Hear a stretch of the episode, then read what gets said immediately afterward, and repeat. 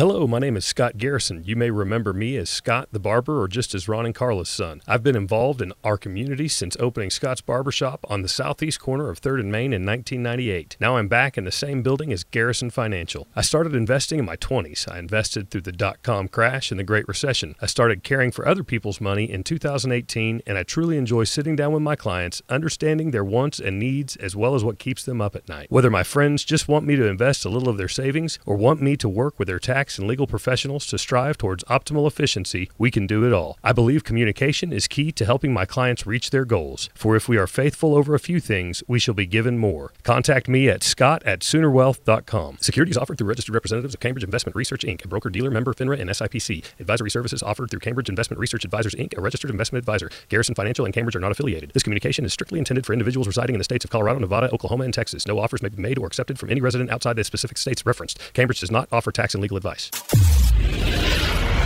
If you build it, he will. It's the Skinny on Sports Podcast with Aaron Cow. I throw balls far. You want good words? Data language. Talk real sports with a real man. Come after me! I'm a man! I'm 40! And now here's the be all end all know it all of high school, college, and pro sports. Aaron Skinny Cow with the Skinny on Sports. We're talking about practice, man. I'm the MVP. And a good Garrison Financial Friday, Western Oklahoma. Welcome to the Skinny on Sports right here on 98.1 FM. The Sports Animal. Glad to have you along for the next hour. Scotty G not able to join us today. So we'll have to pump him up a different way. He Uh, gave us some topics, though. He did. We're not going to. I'm afraid none of those are going to work for us. No, But I'm sure he'll be back next Friday. I don't know. He might be headed down to the game. very likely. Maybe we give him the call in Call him from Kinda the like- Bash. Fr- from the Bevo Bash. Yeah, or something like that. Depends on his route, but yeah. Yeah, I would. If I was him, I wouldn't go that way. I route. don't think I would no go down chance. 35. No chance. No. It doesn't even matter how early early you leave. I wouldn't do it. So, today, college football. Got a, we do have a guest coming up at 9:30. Longtime voice of the Clinton Red Tornadoes, Mr. Dennis Smith is going to join us. Preview the big game tonight. Tell you what happened yesterday in fall baseball and fast pitch softball regional, super regional tournaments. Look forward to the football games tonight, and also, unfortunately, have to update you on what's going on in Italy at the Ryder Cup. 225 9698 is the uh, phone or the text line. It's 225 9698. Give us a call, shoot us a text. We'll talk about any of those things. Whatever else might be on your mind, feel free to chime right in at 225 9698. If you're going to be outside the listening area, stay in touch with the show to log on to kadsam.com or download the app. The app's got it all. It's got radio. It's got the Penny News. It's got Big Elk and Paragon TV tonight. Big Elk's at Clinton.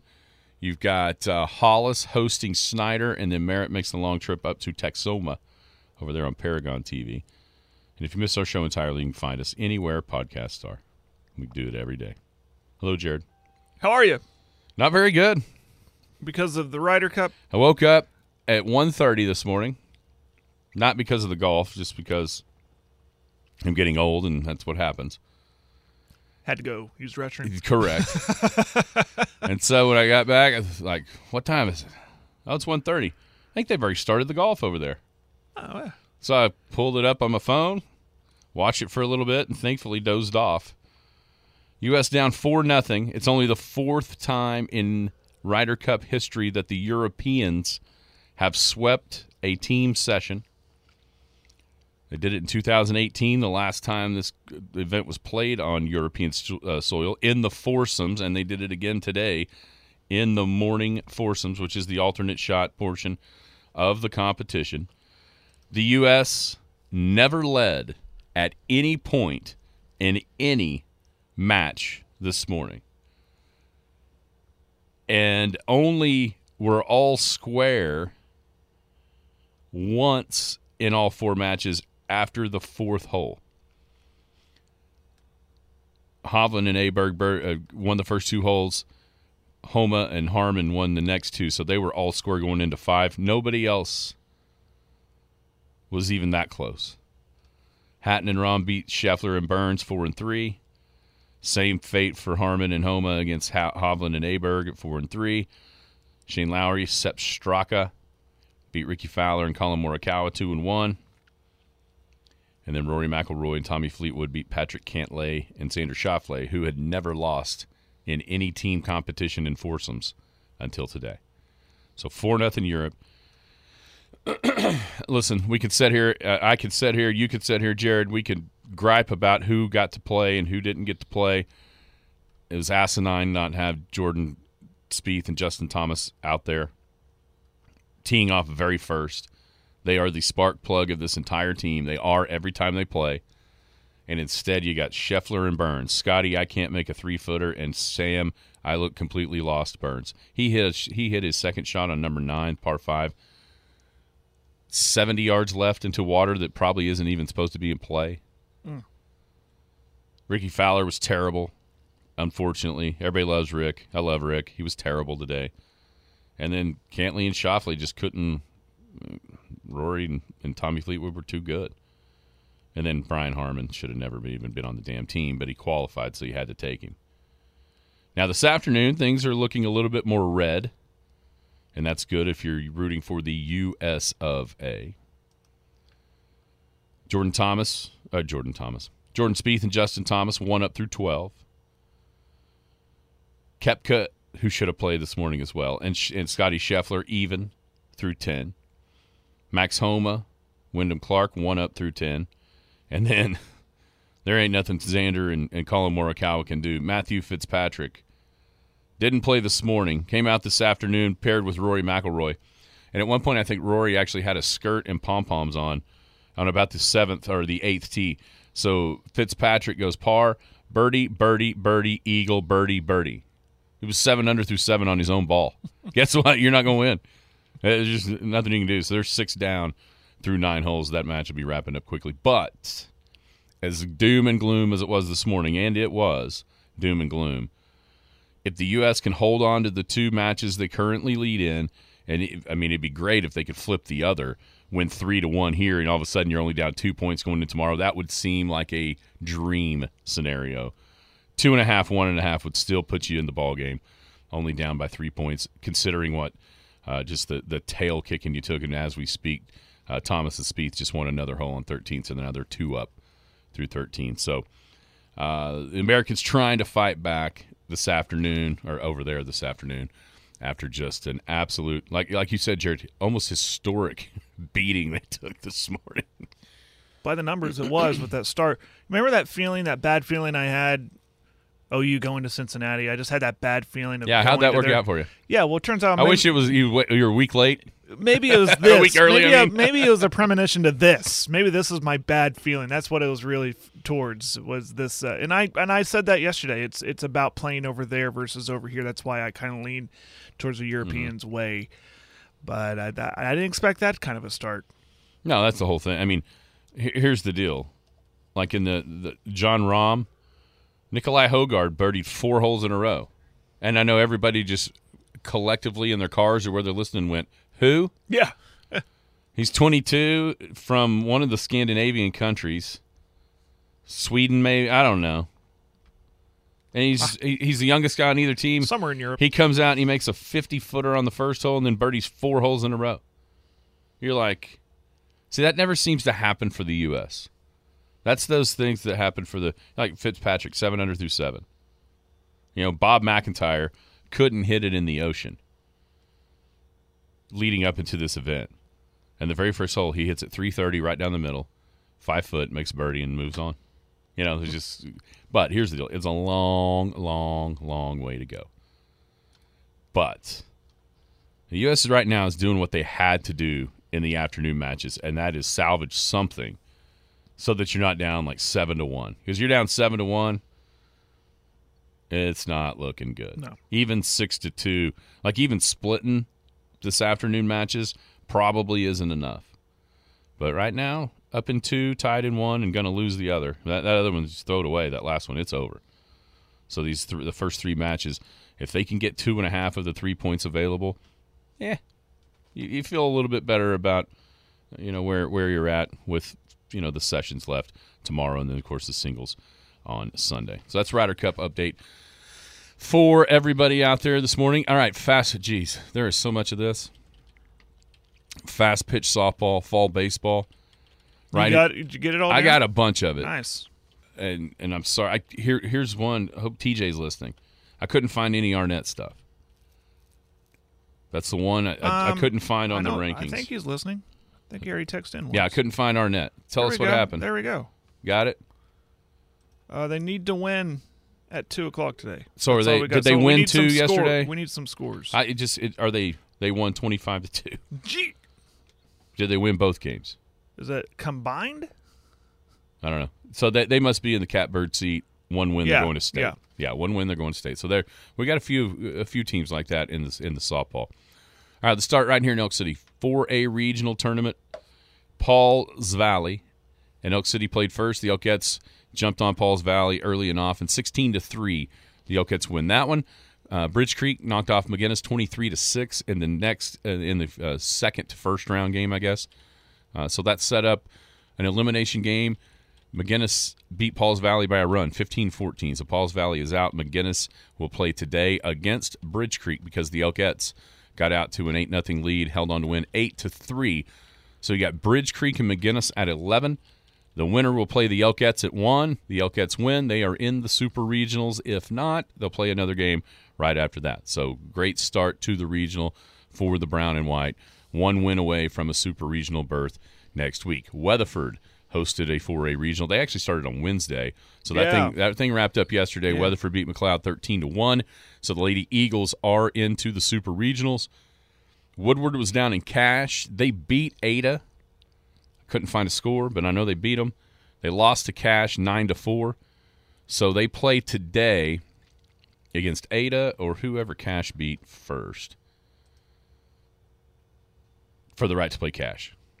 To try to, they had to win that game twice. They had to beat Cache twice. And then uh, Clinton's season ended yesterday 8 2 at the hands of Sulphur. So that's 4A regionals. They're still a week behind everybody else. Everybody else is playing to go to state from 3A down to Class B. 2A super regionals. Both of the Western Oklahoma teams are out of the tournament. Mangum took the long trip to Pocola. They lost 7 to 1 and 13 to 1. Merritt went down to Latta. They lost 8 nothing and 13 to 1. So Merritt and Mangum seasons end in the Super Regionals. All right, Class A fast pitch regionals. Repo Butler is in fine shape in their regional. They beat Laverne 8 nothing. Seiling beat Waukomis 13 to 3. So that set up the losers uh, elimination game. Waukomis knocked out Laverne 6 to 4. Repo Butler beat Seiling 8-3. So you got Seiling and Waukomis today. Winner has to beat AB twice or the Lady Indians are headed to the state tournament. We already have a Western Oklahoma team in a state tournament Class A. Shattuck beat Tushka. This one started on Wednesday down in uh, Carnegie. It's only two games yesterday. Shattuck knocked out Tushka 2 nothing. Navajo turned around and punched their ticket into the state tournament 9 to 2 over Shattuck. So Lady Indians of Navajo in the state tournament. Hollis and Sentinel are both out. Hollis actually knocked Sentinel out 5 2. Then they turned around and lost to Binger-Oney. Actually, you know what? That's not right. Hollis isn't out. Yeah, they are. They have to be because Sentinel played Sterling. Hollis played Binger-Oney. They met. Yeah, Hollis and Sentinel are both out. Hollis knocked Sentinel out 5 to 2. Binger-Oney knocked Hollis out 23 to 2. Um, and then also in Class A, got a couple of Western Oklahoma teams playing a an elimination game today. Uh, it started in Cyril yesterday. Cyril beat Apache 10 nothing. Hydro-Eakly clipped Cheyenne-Reydon 4 to 3. Cheyenne was able to beat Apache 11 to 9 in an elimination game and then Cyril beat Hydro-Eakly 1 nothing. So Cheyenne and Hydro play elimination game. Winner plays Cyril. Oh, here we go. Hang on a minute. Hollis is still in. Oh, so they played Binger-Oney first. Lost. That's right. That's right. That's right. That's right. They played. I- I they see. lost Yep. to Binger-Oney first. Then they beat. Like I say, I know Hollis and Sentinel both had to been beat because they didn't play each other first. Yeah, so they'll play today. Binger-Oney or uh, come on, Jenna, who are they playing? Help me out. so they'll play. Yeah, Hollis will still play today. Sentinel is the one that's out. Uh, let's see. B, Class B at Mountain View-Gotebo. Mountain View-Gotebo beat Maud 11 to 1. Hammond beat Fort Cobb Broxton 4 to 2. Fort Cobb knocked Maud out uh, 11 to 10. And then Mountain View-Gotebo beat Hammond 9 nothing. So today you got Fort Cobb and Hammond. Elimination game. Winner will play Mountain View-Gotebo. Sterling is who they'll play. Hollis will play Sterling. Whoever wins that will play Binger-Oney. Had to beat them twice. Leedy uh, up in Leedy. Lady Bison started out things with an 8 0 win over Beaver. Chattanooga doubled up Grandfield 4 to 2. Grandfield knocked Beaver out 8 0. And then last night, wild and crazy, woolly and crazy, wild and woolly game. Leedy beat Chatty 12 to 7 in 11 innings. So they did beat them. Yeah, 12 to 7, 11 innings. So Leedy waits awaits the winner of Chattanooga and Grandfield, and the winner of that game has to beat Leedy twice. All right, fall baseball. Whew. Let's see. I know Canute lost 12 nothing in Class A mm-hmm. to Worcester. Uh, Hydro-Eakly uh, was pounded by Oaktahaw 14 to nothing. So Oaktahaw, or I'm sorry, Hydro-Eakly will play Tushka today. The winner will play Okarche because Okarche lost. uh, Okarche beat Tushka, lost to Oaktahaw. So Oaktahaw is in the state tournament, and uh, the winner of Tushka Hydro-Eakly plays o- Okarche for a place in that state tournament. Uh, Worcester beat Preston eleven to five. Do we know who Canute plays today? I can tell you. Hold on. It's whoever Preston beat. God, I can't remember off the top of my head. I, I, I can't. Oh either. no, there it is. Whoever Preston. Hold on. Hold on. Yeah, in the first they in the first game, it was Canute. Uh, okay. Uh, Am- Ampo. Ampo. That's right. I say it's a name. It's a. I was about to say it's a school you know the name of. Okay, so Ampo and Canute winner will have to beat Preston to go to the state tournament. That's Class A. Class B, Leedy beat Stewart seventeen to eight in round in the first game. They lost to Roff six three, so Roff is in the state tournament. Leedy awaits. No, no, actually, I think Leedy plays Caney. no, no, no. Leedy will play the Caney Stewart winner. They'll play today. Winner plays Leedy to go to the Class B state tournament. And then also in Calumet, Asher beat Hammond 17 to 1. Calumet beat Big Pasture 25 to 3. And then Calumet beat Asher 11 to 3. Excuse me. So Calumet's in the state tournament. Hammond plays Big Pasture today. Winner has to beat Asher to go to the state tournament. Clear as mud. Yeah, that's pretty clear. Good job. Oh, and then Granite. Hang on a minute. Grant still alive, Yeah, Granite lost to Mulhall four to three. so they'll play Smithville. Is that who Fort Cobb? I'm Yeah. looking for. Yeah, there they are. Smithville They'll play. Yep, Yeah. Smithville, and then if they win that one, they'll play Mulhall again to go to the state tournament. Fort Cobb is there. That is correct. Okay. What about high school football tonight? There is some high school football tonight. That's right. Do you know of any? Well, I know of one big one. What is it? It would be, of course, Elk City at Clinton. That's a big one. I had the, that written down too, of all the, the games. Let me bring up the ones that, that are of interest. Where am I? List. Click, click, click. Okay. Uh, last night, Chickasha beat John Marshall. Yeah, know, 49-28, I Yeah, think. yeah, pretty handedly. Cache playing outside the district, taking on Southeast. Big game in 4A2. Number five, Blanchard's our AP rankings. Number five, Blanchard at Newcastle. Number three, Newcastle. Uh, Merritt is all the way up at Texoma. Mangum at number 10, Walters. Boone Apache host Hobart. Cordell's at Carnegie. In fact, I think that was last night, too. Yeah, Carnegie won like 56 nothing. Yeah. Hooker's at Sayre. Burns Flat Dill City is at Mooreland. Snyder at Hollis. I mentioned Weatherford at Woodward. No. No. Number eight, Weatherford at Woodward. So really, yeah, those games are happening, but the biggest game in this area, anyways, is Elk City at Clinton, right? There's three big games I think in Class 4A this week. Elk City Clinton, Mm-hmm. Newcastle Blanchard, and then also Ada Hilldale. And That's at Ada, right? Yes. Long road trip for man. That district is spread out. Yeah, there's not very many short trips in that uh, in uh, District Four. There's Ada in the same district like Sallisaw and Fort Gibson and Hilldale. That's a long drive. Poteau, Broken Bow. That's like that's like Guymon and 4A1 almost. Like the travel involved for one team or another. If you have to go to Ada or Ada has to go to wherever. Where who, who would be their closest opponent? Madill, maybe.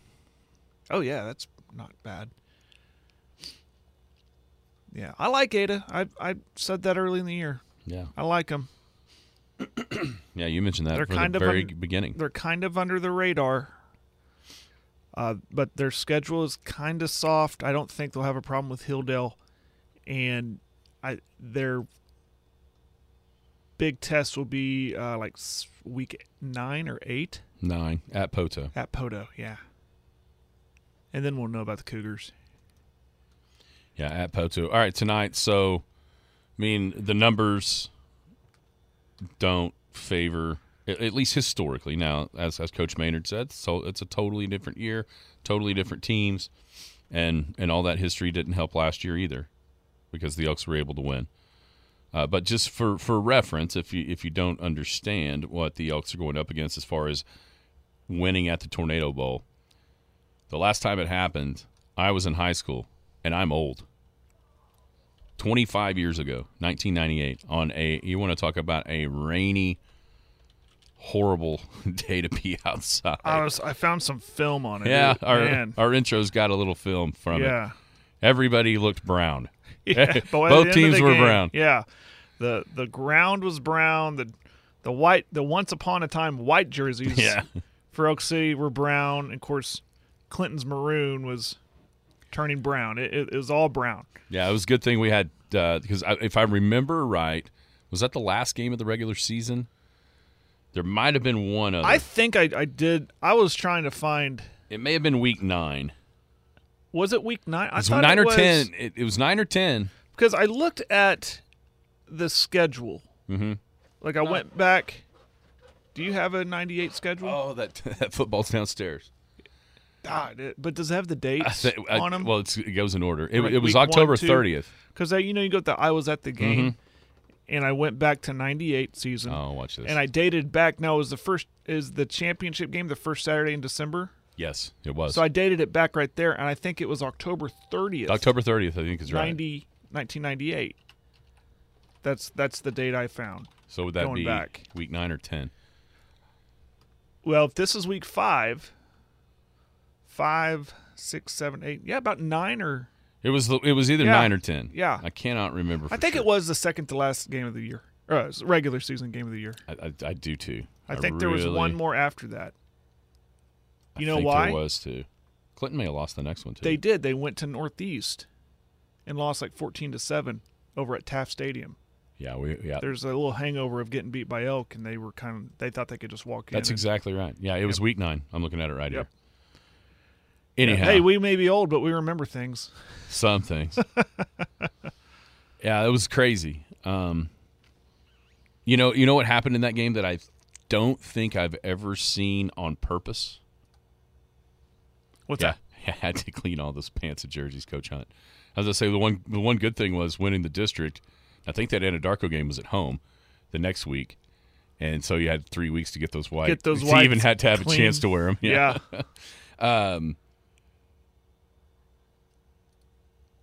So Elk City won the toss. And I mean, when, when we say it was raining, it was, I mean, pouring down rain. It was an awful night. And elected to kick. Elk City kicked off both halves that year. And it turned out to be amazing strategy. Or maybe it was, maybe, maybe, uh, da, da, da, maybe the Elks deferred. Clinton took the ball and then they kicked to start the second half. But I can tell you right now, I Elk City kicked off both halves. And it was a total, like, uh, it was just for field position because uh, Coach Roof had obviously the the faith in that defense in that environment to be able to create field position. Because here's that night, it was going to be exceptionally hard for somebody to go like 80 yards to just to execute that many because you, you were gonna Yeah. you were gonna have to run a whole bunch of plays to go 80 yards. Yes. And uh, man, that was. I wonder what it had been like now. Because you remember back then that giant crown in the middle of the field So all the water was just rushing off into Yeah. the sidelines. It was Yeah. like standing on the sidelines, like in ankle to calf deep water. Yeah. as that thing wore on. Holy cow! Yeah, but the video I found was it's just that's awesome, right? That's we're watching.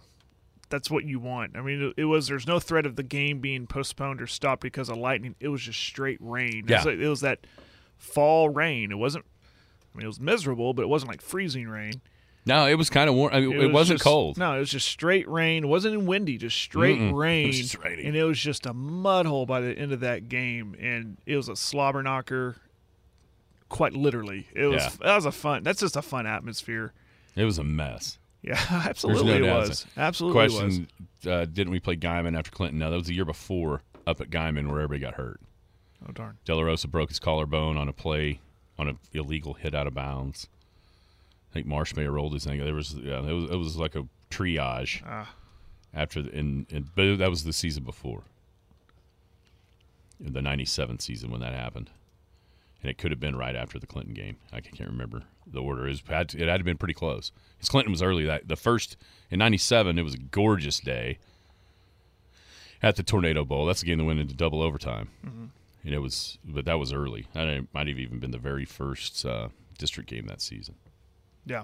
yeah chopper 4 was that that was so cool back when they'd fly around the state Yeah, Three- you knew you were something if you saw a chopper yes coming. three years Yep. in a row it was at that game BBJ throwing footballs into the stands. yes Yeah. yes I, I remember i think it was that one being in the locker room and the and it landing and you could just hear The- crowd well no just the Oh. crowd yelling back you know whatever they were saying.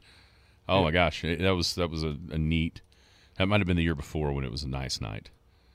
Uh, but anyways yeah three in a row because i remember it landed right here on the practice field uh, in 96 when clinton won that game like 24 to nothing. But yeah fun times. Fun times. Yeah jeremy baker in the corner of the end zone in that double overtime game Cool. Oh, here you go. Here's a fun memory from Edgar. You reading this? Uh, trying. BBJ game of the week comes in the booth cussing a blue streak. He's dropping f bombs left and right. Why? Was he mad or just that's how he talked? Colorful language. we'll continue uh, the the talk about Elk City and Clinton coming up uh, with our old friend Dennis Smith, voice of the Red Tornadoes for a long, long time. Preview the game tonight. We're gonna have to ask him about his golf game. He was here yesterday, playing in a golf tournament. Over here? Uh, Yeah. Cool. Yeah.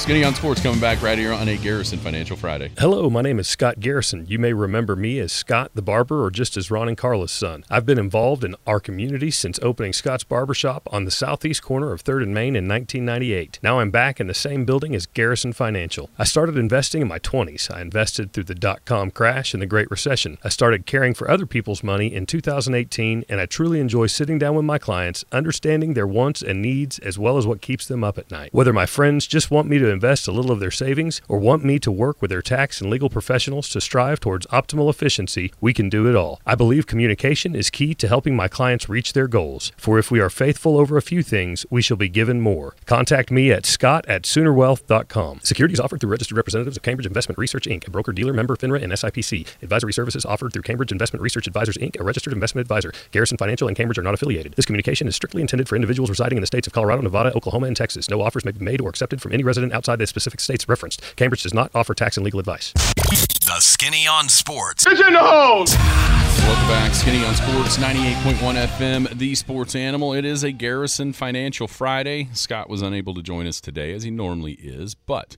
uh, he can do everything for you. Full financial planning. He'll shop the open market to bring you the best value on your life insurance and your investments.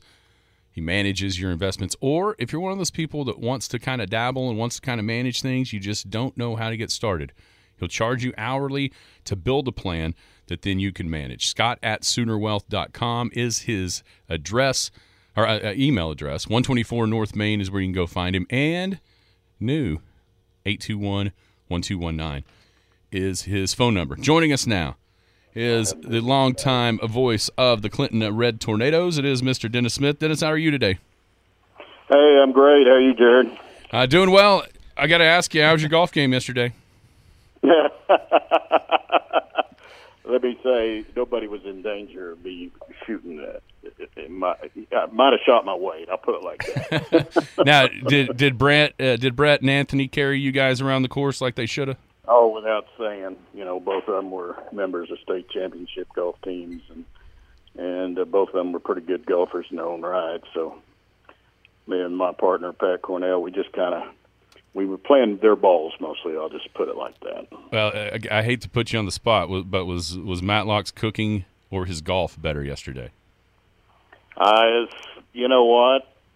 I thought he did a pretty good job of both of them. I ate one of those hamburgers; that was excellent. but uh, he's he's a pretty good golfer too. Yeah, uh, man, it's a good day. It got a little bit hot, but uh, for the most Oh part, yeah, yeah I know. it was- it it was was, very enjoyable. Uh, okay, Very let's enjoyable. look at to tonight. The Red Tornadoes um, kind of so far beat who you thought they'd beat, and maybe lost to who you thought they had a chance to losing to. But it does feel like uh, coming off of that McGuinness loss with without Collins, things are starting to round into form for Clinton. Uh, just kind of tell, kind of break down how it's gone so far this season for the Reds. Well, we did just like Elk City. We've taken on some some pretty good uh, uh, non-district teams. Uh, I think we've come through that little grind fairly good uh, health. We did lose a starting corner and uh, a wideout in the first game, and that that's you, you hate to lose a kid. He he had really played well in the in the summer or the fall uh, practices, and you hated to see for his sake because he'd kind of come into his own. And and uh, but we lost him, uh, and I say for the season. Last I heard, it was going to be a while before he comes out. I shouldn't say for the season, but uh, it's going to be a while before he's able to play if he's able to make it back. Other than that, I think other than the normal bumps and bruises, I think we came to pretty decent health. Um, the effort against McGuinness uh, was very commendable because we come from way down and tied it up and then fought them toe to toe. I mean, we were our own worst enemy. We turned the ball over four times, which, you know, but for that, I feel like we probably could have won the ball game. They never stopped us, but conversely, we didn't do a very good job stopping them either. So, and it kind of kept turned into a shootout. And um, uh, again, turnovers are terrible anytime, but in a game when you're we feel like you're pretty evenly matched, you know, they can be deadly, and that's what happened. talk about Dennis Jared here. Talk about um. We'll start start on the offensive side. We always look at Clinton and go, okay, who's going to be the guy carrying the ball? Who's going to be that next Clinton running back? Uh, in this case, it might be a fullback. Uh, talk about Collins and his impact to the offense. Well, he's uh, he's looked very well uh, in the early going. Uh, he plays fullback and tailback offensively. It just kind of depends on the situation. Uh, we're, we've actually we're blessed with some good uh, uh, skill players.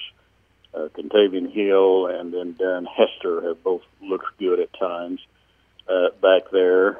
So it's given the the coaching staff a little bit more, oh, a little bit more latitude on on what they can call and and you know keep people fresh, things like that. Uh, but uh, I believe uh, Zayden Collins probably, uh, in, and he was a tough load to handle last year as a sophomore. But I believe he's faster and stronger than he was last year, and he looks it. Uh, he's a load, and uh, the other two are more finesse. I mean, they're gonna, they've got great speed. If they get into the, you know, they get by, make one or two people miss, you're, you're gonna have to run them down, and. Uh, they're not as much of a power back as he is. Uh, he can do both. Uh, he can run over you, or he can, or he can just flat out run you. He's pretty. He's pretty fast himself. So Clinton's blessed with having some decent tailbacks this year. And and it always seems like no matter who is returning or who's not returning, the Red Tornadoes figure it out up front as well. And the offensive line obviously is doing a really good job of creating holes for those guys to run through so far this season. Yeah, they're getting better. Uh, we're actually pretty young on the offensive line. We've only we had two guys returning that saw significant action last year. So we basically we got three new players that are that are uh, underclassmen that are in the offensive line. and and there's been some good things. You know, we've seen some good things. We've seen some learning experience. Of course, at this by this time of the year, you know, we're to play our, our fifth game, I believe. Uh, you know, mid-season, you're hoping that everybody's pretty settled in the position. Uh, for once, they do have a little bit of uh, depth. They've got a couple of other kids that have played some, and uh, don't seem like we miss too much when they come in. And and uh, it's it's important, of course, for 4A football to have a little bit of depth. Any depth is great in 4A football. I mentioned Dennis this this matchup. I mentioned this when we, when I called you. This matchup um, between Elk and Clinton. I mean, everyone's going to look at skill positions. That's that comes natural when you're watching a football game. You're just a novice fan, but we as professional, I'm air quoting here, on air personalities, we look at the line. I look at the line, offensive line, defensive line. That's where I feel like these two teams are really good at, and they're going to clash tonight. That talk about Clinton's offensive line, defensive line, the interior there, and uh, what we can expect to see tonight. Well, much like the offensive line, defensive line was kind of faced with the same same issue as far as uh, returning people, and we've got two back, uh, both the same two that play on the offensive side, they play on the defensive side. Uh, uh, both of those young men have been multi-year starters, have played well. They're both seniors this year. I'm talking about Layden Fuller and and uh, Montel Crane, and they've been mainstays. You know, uh, Layden Fuller has started since he was a freshman at nose guard, and uh, he's everything kind of starts from there, and uh, he's a load. But uh, Montel Crane has a little bit of extra quickness that a lot of people misjudge him. He's not the biggest guy, as Layden Fuller isn't either. But they're they're both have that ability. They're strong and they have a little bit of quickness and they both uh, are having a really good season. Now we've got some other young men that are stepping up.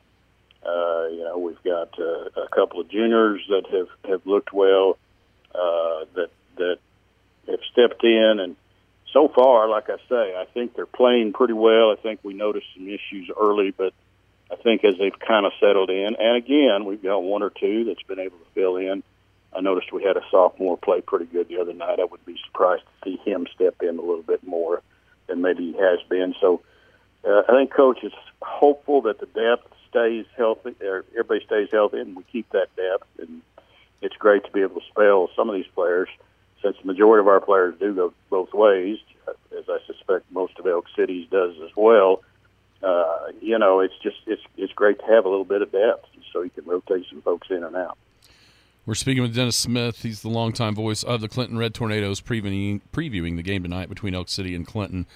Uh, Dennis, it seemed early on maybe the secondary was the weak link, and, and maybe some new guys in there that haven't got to play a bunch. But uh, listening to Coach Higby, I think after last week, uh, moved some guys back, more maybe some more veteran guys at the safety spots.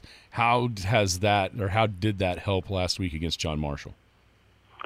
Well, I, I think it was a definite improvement. Uh, we we were very young. Um, when I say young, very young in the secondary, and there was some issues. Uh, again, uh, he moved some some people from positions, different positions, kind of changed that up a little bit. Uh, going by what happened last week, I'd say I'd agree with him. It was successful. Now, I don't, uh, you know, uh, John Marshall was missing a player or two, but uh, they're not the team that we're facing tonight. You know, I believe this is Coach Maynard's second year, and and uh, he came in with Coach Meadows, who's very familiar to Clinton uh, football fans, and Coach Meadows brought that edge that he could get his teams to play. And as far as I can tell, Coach Maynard has, has continued that. And I believe, like I say, I think it'll be a dogfight tonight. I just uh, the secondary was an issue.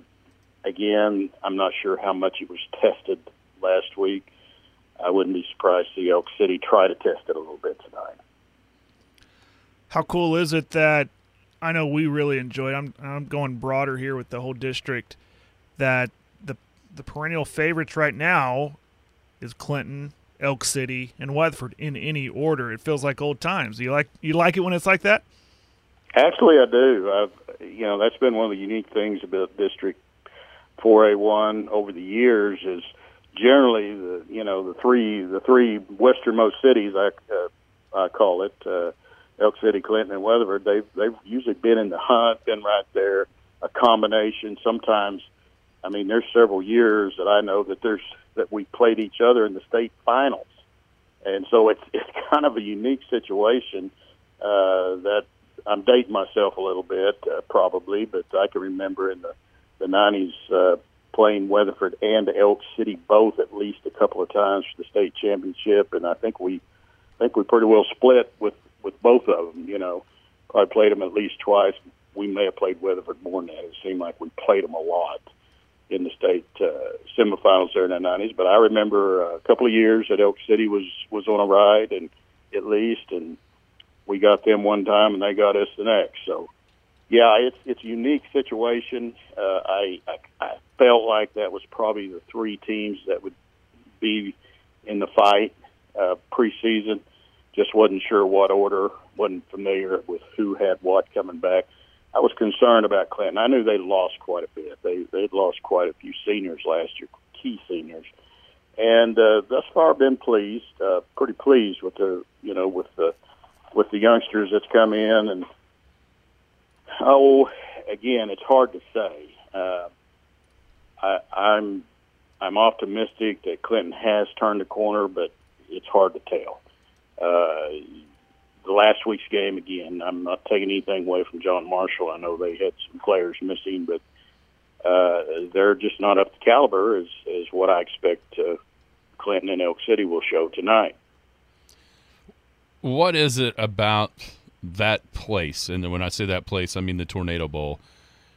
That just gets into other people's heads. Is is it something that I, obviously Clinton's really good most every single year, and that certainly helps. But it does feel, at least from this side of the rivalry over here, uh, I do remember those two years in the '90s. You know why? Because that's the last time Elk City won over there was in that downpour in 1998, and it Yeah, feels like yeah, it, it just feels like teams are beat before they ever get off the bus when they come Uh, to the Tornado Bowl. What what what is it about that place that that makes it that way? I just I think probably a lot of it is Clinton's been very fortunate. They've had uh, they've had some very good coaches over the year. Uh, of course, uh, you know it kind of started in the '60s and carried over into the late '70s and '80s through the '80s when Coach Meadows was here, and then of course Coach Lee come along and and for a couple of decades uh, maintained that tradition and and whatnot, and and of course. Uh, Coach Higby, who's in charge now, has already won one state championship, and and uh, you know, you always feel like if you can win one, you can win two, and uh, of course, I know that's his goal every year, as as it is the players, and and I pretty sure probably Elk City players have the same goal. Uh, I I don't know so much. I, I think it's just the the air of, of, of it being a bowl, and and and uh, it's it's you know, this started before I came around, and uh, it was already like that when I was here. I'd I'd heard about Clinton and you know their tradition and all that, and of course I've seen a lot of those those games over the years done, probably more than any of them, uh, from a uh, broadcaster standpoint. Uh, it's it's it's unique. Uh, I think it's just the attitude of, of the players and the uh, the expectation of the town. Uh, lots of football fans in Clinton. Uh, they, you know, they expect to see good things, and I, you know, I've I've often contended, you know, that kids are kids, and they're gonna, you know, they're gonna learn. Just and, and when you're talking high school football, you're dealing with 15, 16, 17, 18 year olds. Some learn faster than others. Okay, I mean that's that's just Mhm. life Yeah. but it's just something about if they're going to play and they expect when they they want to play, they want to be involved. There's just something about their their feeling and the expectations that they take into it, and I think that just carries on into their careers. I've seen it happen generation after generation after generation, and again, I don't want anybody to misquote me. I think we've had exceptional coaches. Uh, I think all of those coaches I mentioned, I didn't, um, and my mind's going blank on the first one, the, the one in the '60s uh, that coached Coach Ingle coached with him. Frazier. years. Of course, Ron Ron Engel from Elk City, and You're, are you thinking of Frazier? my my mind has gone blank all of a sudden. But I know that was kind of established. He had a good, really good run there in the uh, mid to upper late '60s. Came back and coached a couple, a few years, and then Coach Meadows came in. I think he won three while he was here. And then uh, Coach Lee, like I say, he's just uh, he's a legend. Uh, Hall of Fame coach, National Hall of Fame coach. Uh, very envious record, and and one. But the thing that's unique, and I believe this is probably true of, of all these coaches, uh, kids that play for them. And it's not. It wasn't easy. I'm sure to play for any of them. Two of them I can attest to, Coach Meadows and Coach Lee, because I watched a lot of practices. Uh, you know, you you had to go ready to work, but I had I was fortunate. I had uh, two players play for Coach, two sons play for Coach Lee. I guarantee you, one of the things they always ask, and neither one of them live live in Clinton anymore, but one of the things they always ask is, "How's Coach Lee?" I can tell you from their own mouth, if he called them tomorrow and asked them to run through a brick wall, they would try to do it. And I believe that's true of a lot of the players that played for him. Now, we're talking about an exceptional coach. Uh, again, I'm not trying to take away from anybody else, but he somehow had the formula, and the kids bought into it. I think it's a combination of all of that that makes Clinton a unique place for high school football.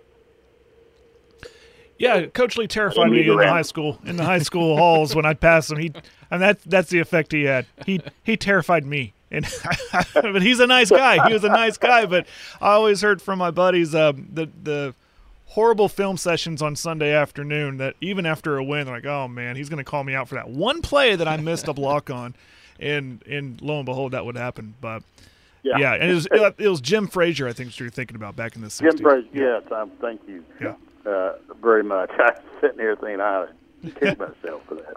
Uh, Coach Frazier, yes, he was the one during the '60s, but uh, uh, no, just uh, you know, and there's been other coaches that have have, have filled in there and had some some success over the years. Uh, uh, you know, it's again, I and, and you you mentioned the film sessions. Everybody that's ever played for Coach Lee, you mentioned Sunday film sessions, and you're going to get a line of stories, and most of them are pretty hilarious. All right, Dennis, what do you expect to see tonight? I expect to see a knockdown drag out. Uh, I think it's going to boil down to execution, who executes better, uh, who makes the fewest mistakes, and I I expect a close game. I think it could go either way. Uh, I won't be surprised if uh, whoever comes out victorious. It's a it's a one score game. That won't shock me. Uh, but uh, I think it'll come down to you know basic stuff, execution, and and fewest mistakes. That's generally what most football games are decided on. Final question for me: Will your OSU Cowboys turn it around? Boy, I wish I knew. Uh, I've uh, I, I told someone the other day. I said uh, I I was very uh, cautiously optimistic before the season started, but so far I haven't seen anything that that's given me a reason to be optimistic. Uh, I won't second guess Coach uh, Coach Gundy. He's he's shown that he can he can generally get things worked on probably good that they have an open week. I hope so. I don't envy who who uh, Oklahoma State plays next round. I believe K State is one of the better teams in the Big 12 this year, and and that's a tall order. And then on top of that, they're playing it on a Friday night, which uh, believe it or not, Coach Coach Gundy hated Friday nights. He did not like playing on Friday nights. He's very loyal to high school football. Um, but of course, when it's in the contract and your time comes up, you you got you know, if you're a team player, you got to do what the conference tells you.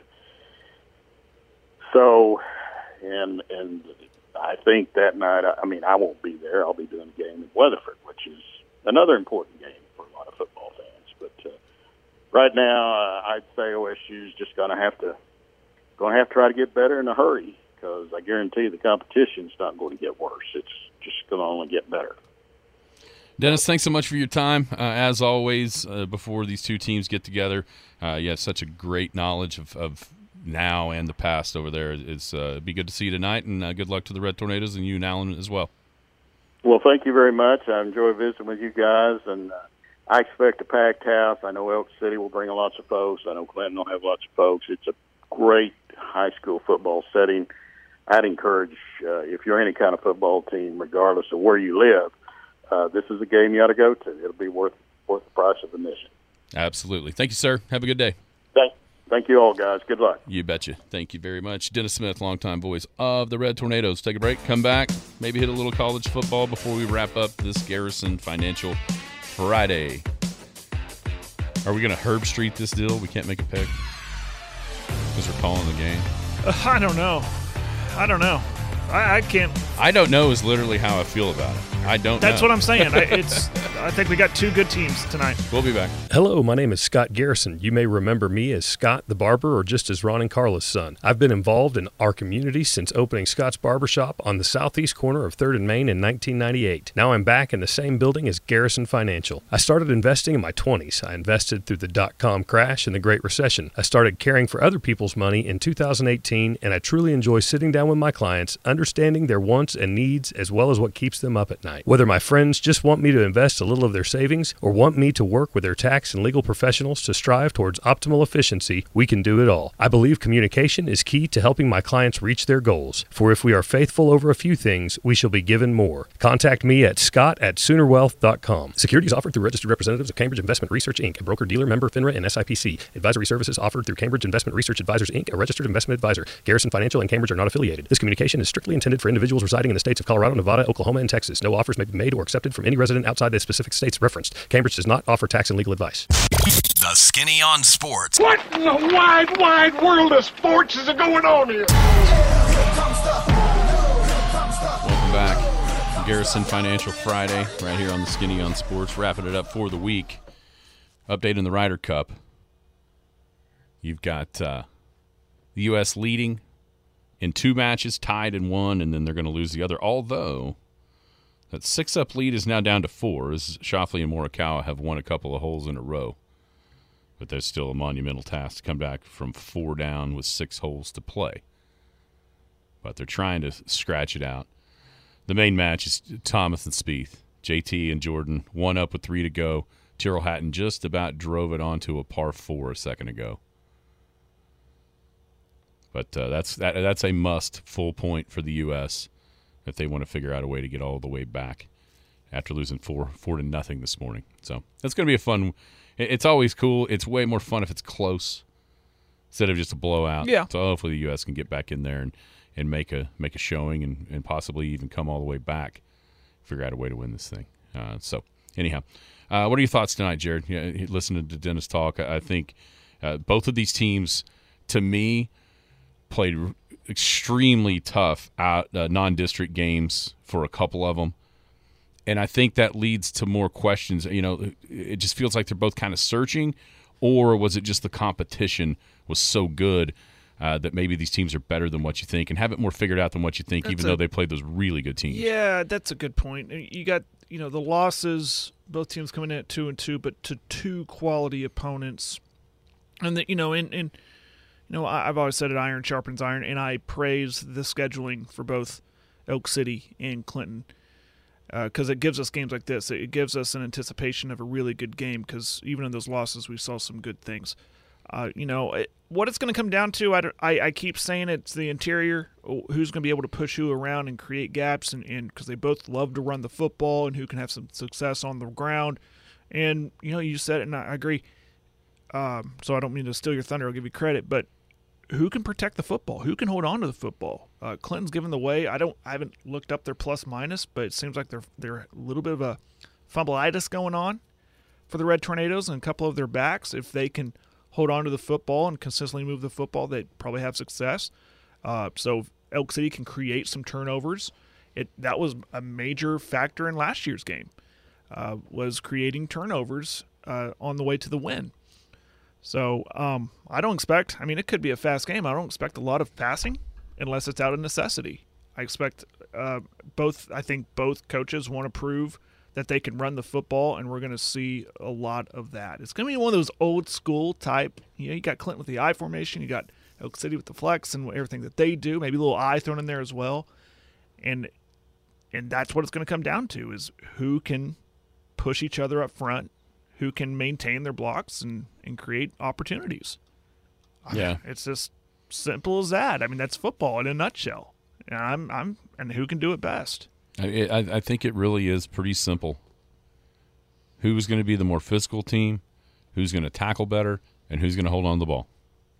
You know what I mean? Yeah. I, th- I think this is like one of those games that goes back to the the literal fundamentals and beginning of football, uh, with the styles that they both want to play, the styles that they want to inf- uh, just impose their will on the on any opponent, this one included. You know, and, and I think you're right. It ought to be a really fast game, uh, as long as it doesn't turn into a track meet, uh, which probably doesn't favor uh, the brown and white in that regard, in, in a lot of ways. But yeah, I think uh, you know it's just hitting, tackling, blocking, tackling, and keeping hold of the football. One thing that that could become a factor when you look at the weather forecast, by the time the game starts, the, the winds may be 25 to 30. I was thinking about that this morning. Field position, kicking game, that's a huge issue. Yeah. When I walked outside first thing this morning, I noticed that wind straight out of south, and that was the first thing that hit my mind was you know, that could create a, a well, kind of a wind tunnel. There's not much of a block on the south side of the tornado bowl, other than the scoreboard, but that's a thing. It's I mean, absolutely a thing. 15 to 25 with 35 mile an hour gusts. But it's only really going to affect the kicking game. the kicking. Yeah, I mean, I don't know how much. Yeah, it's- I don't think it really matters in the throwing game for either side. I don't think but we'll it's, see a lot of it. I think it's more yeah. from a kicking game slash um, field position yeah.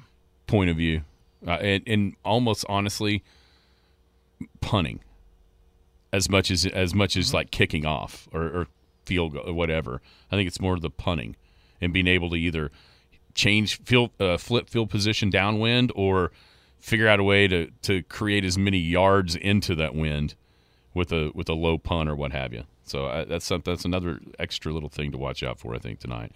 Um, real quick around the country, college football tomorrow. Oklahoma hosting Iowa State, like a 20 point favorite. I saw Brett McMurphy tweet out something yesterday. It's very interesting uh, when when you're thinking about the Western Oklahoma Realty College Pick'em because that game is involved in this this week.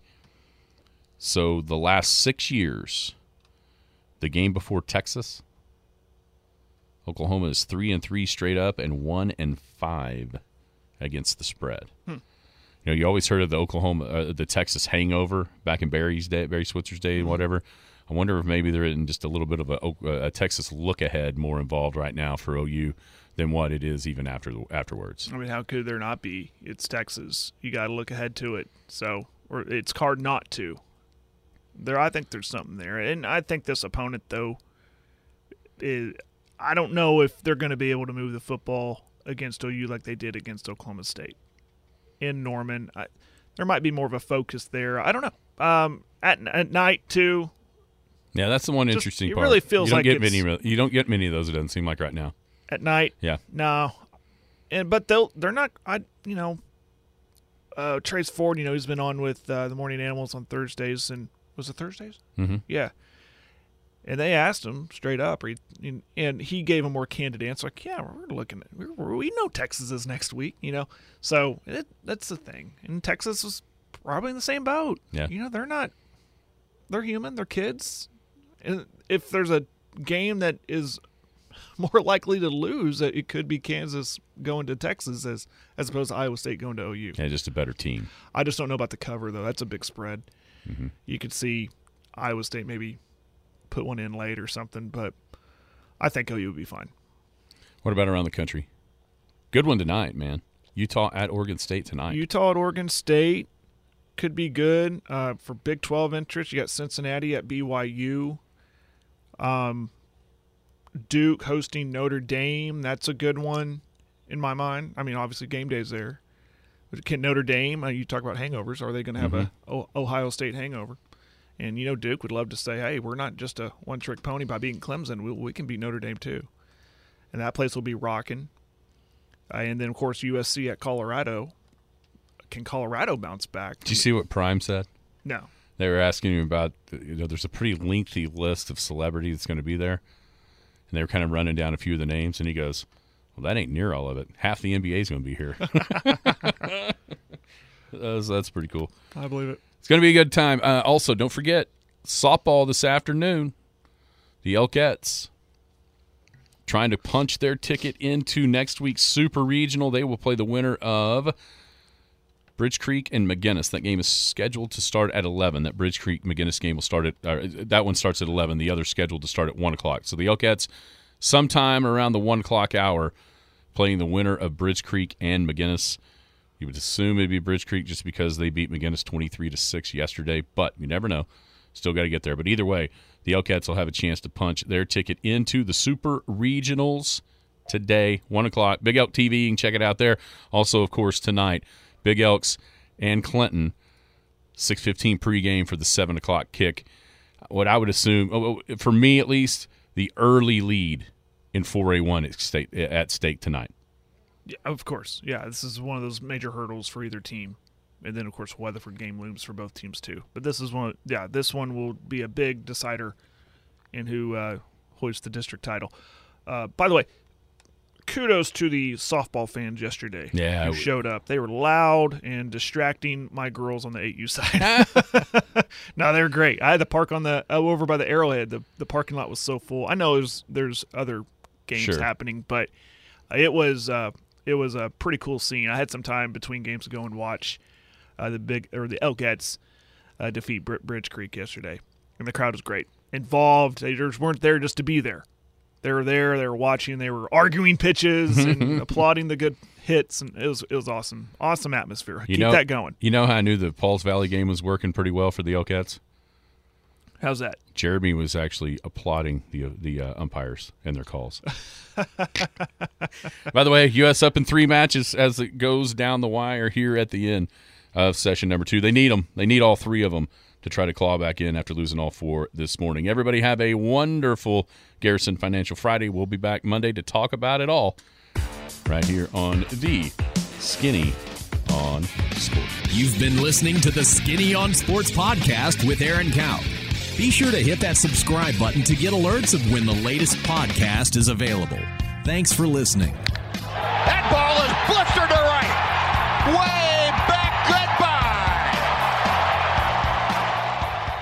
Hello, my name is Scott Garrison. You may remember me as Scott the Barber or just as Ron and Carla's son. I've been involved in our community since opening Scott's Barbershop on the southeast corner of 3rd and Main in 1998. Now I'm back in the same building as Garrison Financial. I started investing in my 20s. I invested through the dot com crash and the Great Recession. I started caring for other people's money in 2018, and I truly enjoy sitting down with my clients, understanding their wants and needs as well as what keeps them up at night. Whether my friends just want me to invest a little of their savings or want me to work with their tax and legal professionals to strive towards optimal efficiency, we can do it all. I believe communication is key to helping my clients reach their goals. For if we are faithful over a few things, we shall be given more. Contact me at scott at soonerwealth.com. Securities offered through registered representatives of Cambridge Investment Research Inc., a broker dealer member FINRA and SIPC. Advisory services offered through Cambridge Investment Research Advisors Inc., a registered investment advisor. Garrison Financial and Cambridge are not affiliated. This communication is strictly intended for individuals residing in the states of Colorado, Nevada, Oklahoma, and Texas. No offers may be made or accepted from any resident outside the specific states referenced. Cambridge does not offer tax and legal advice.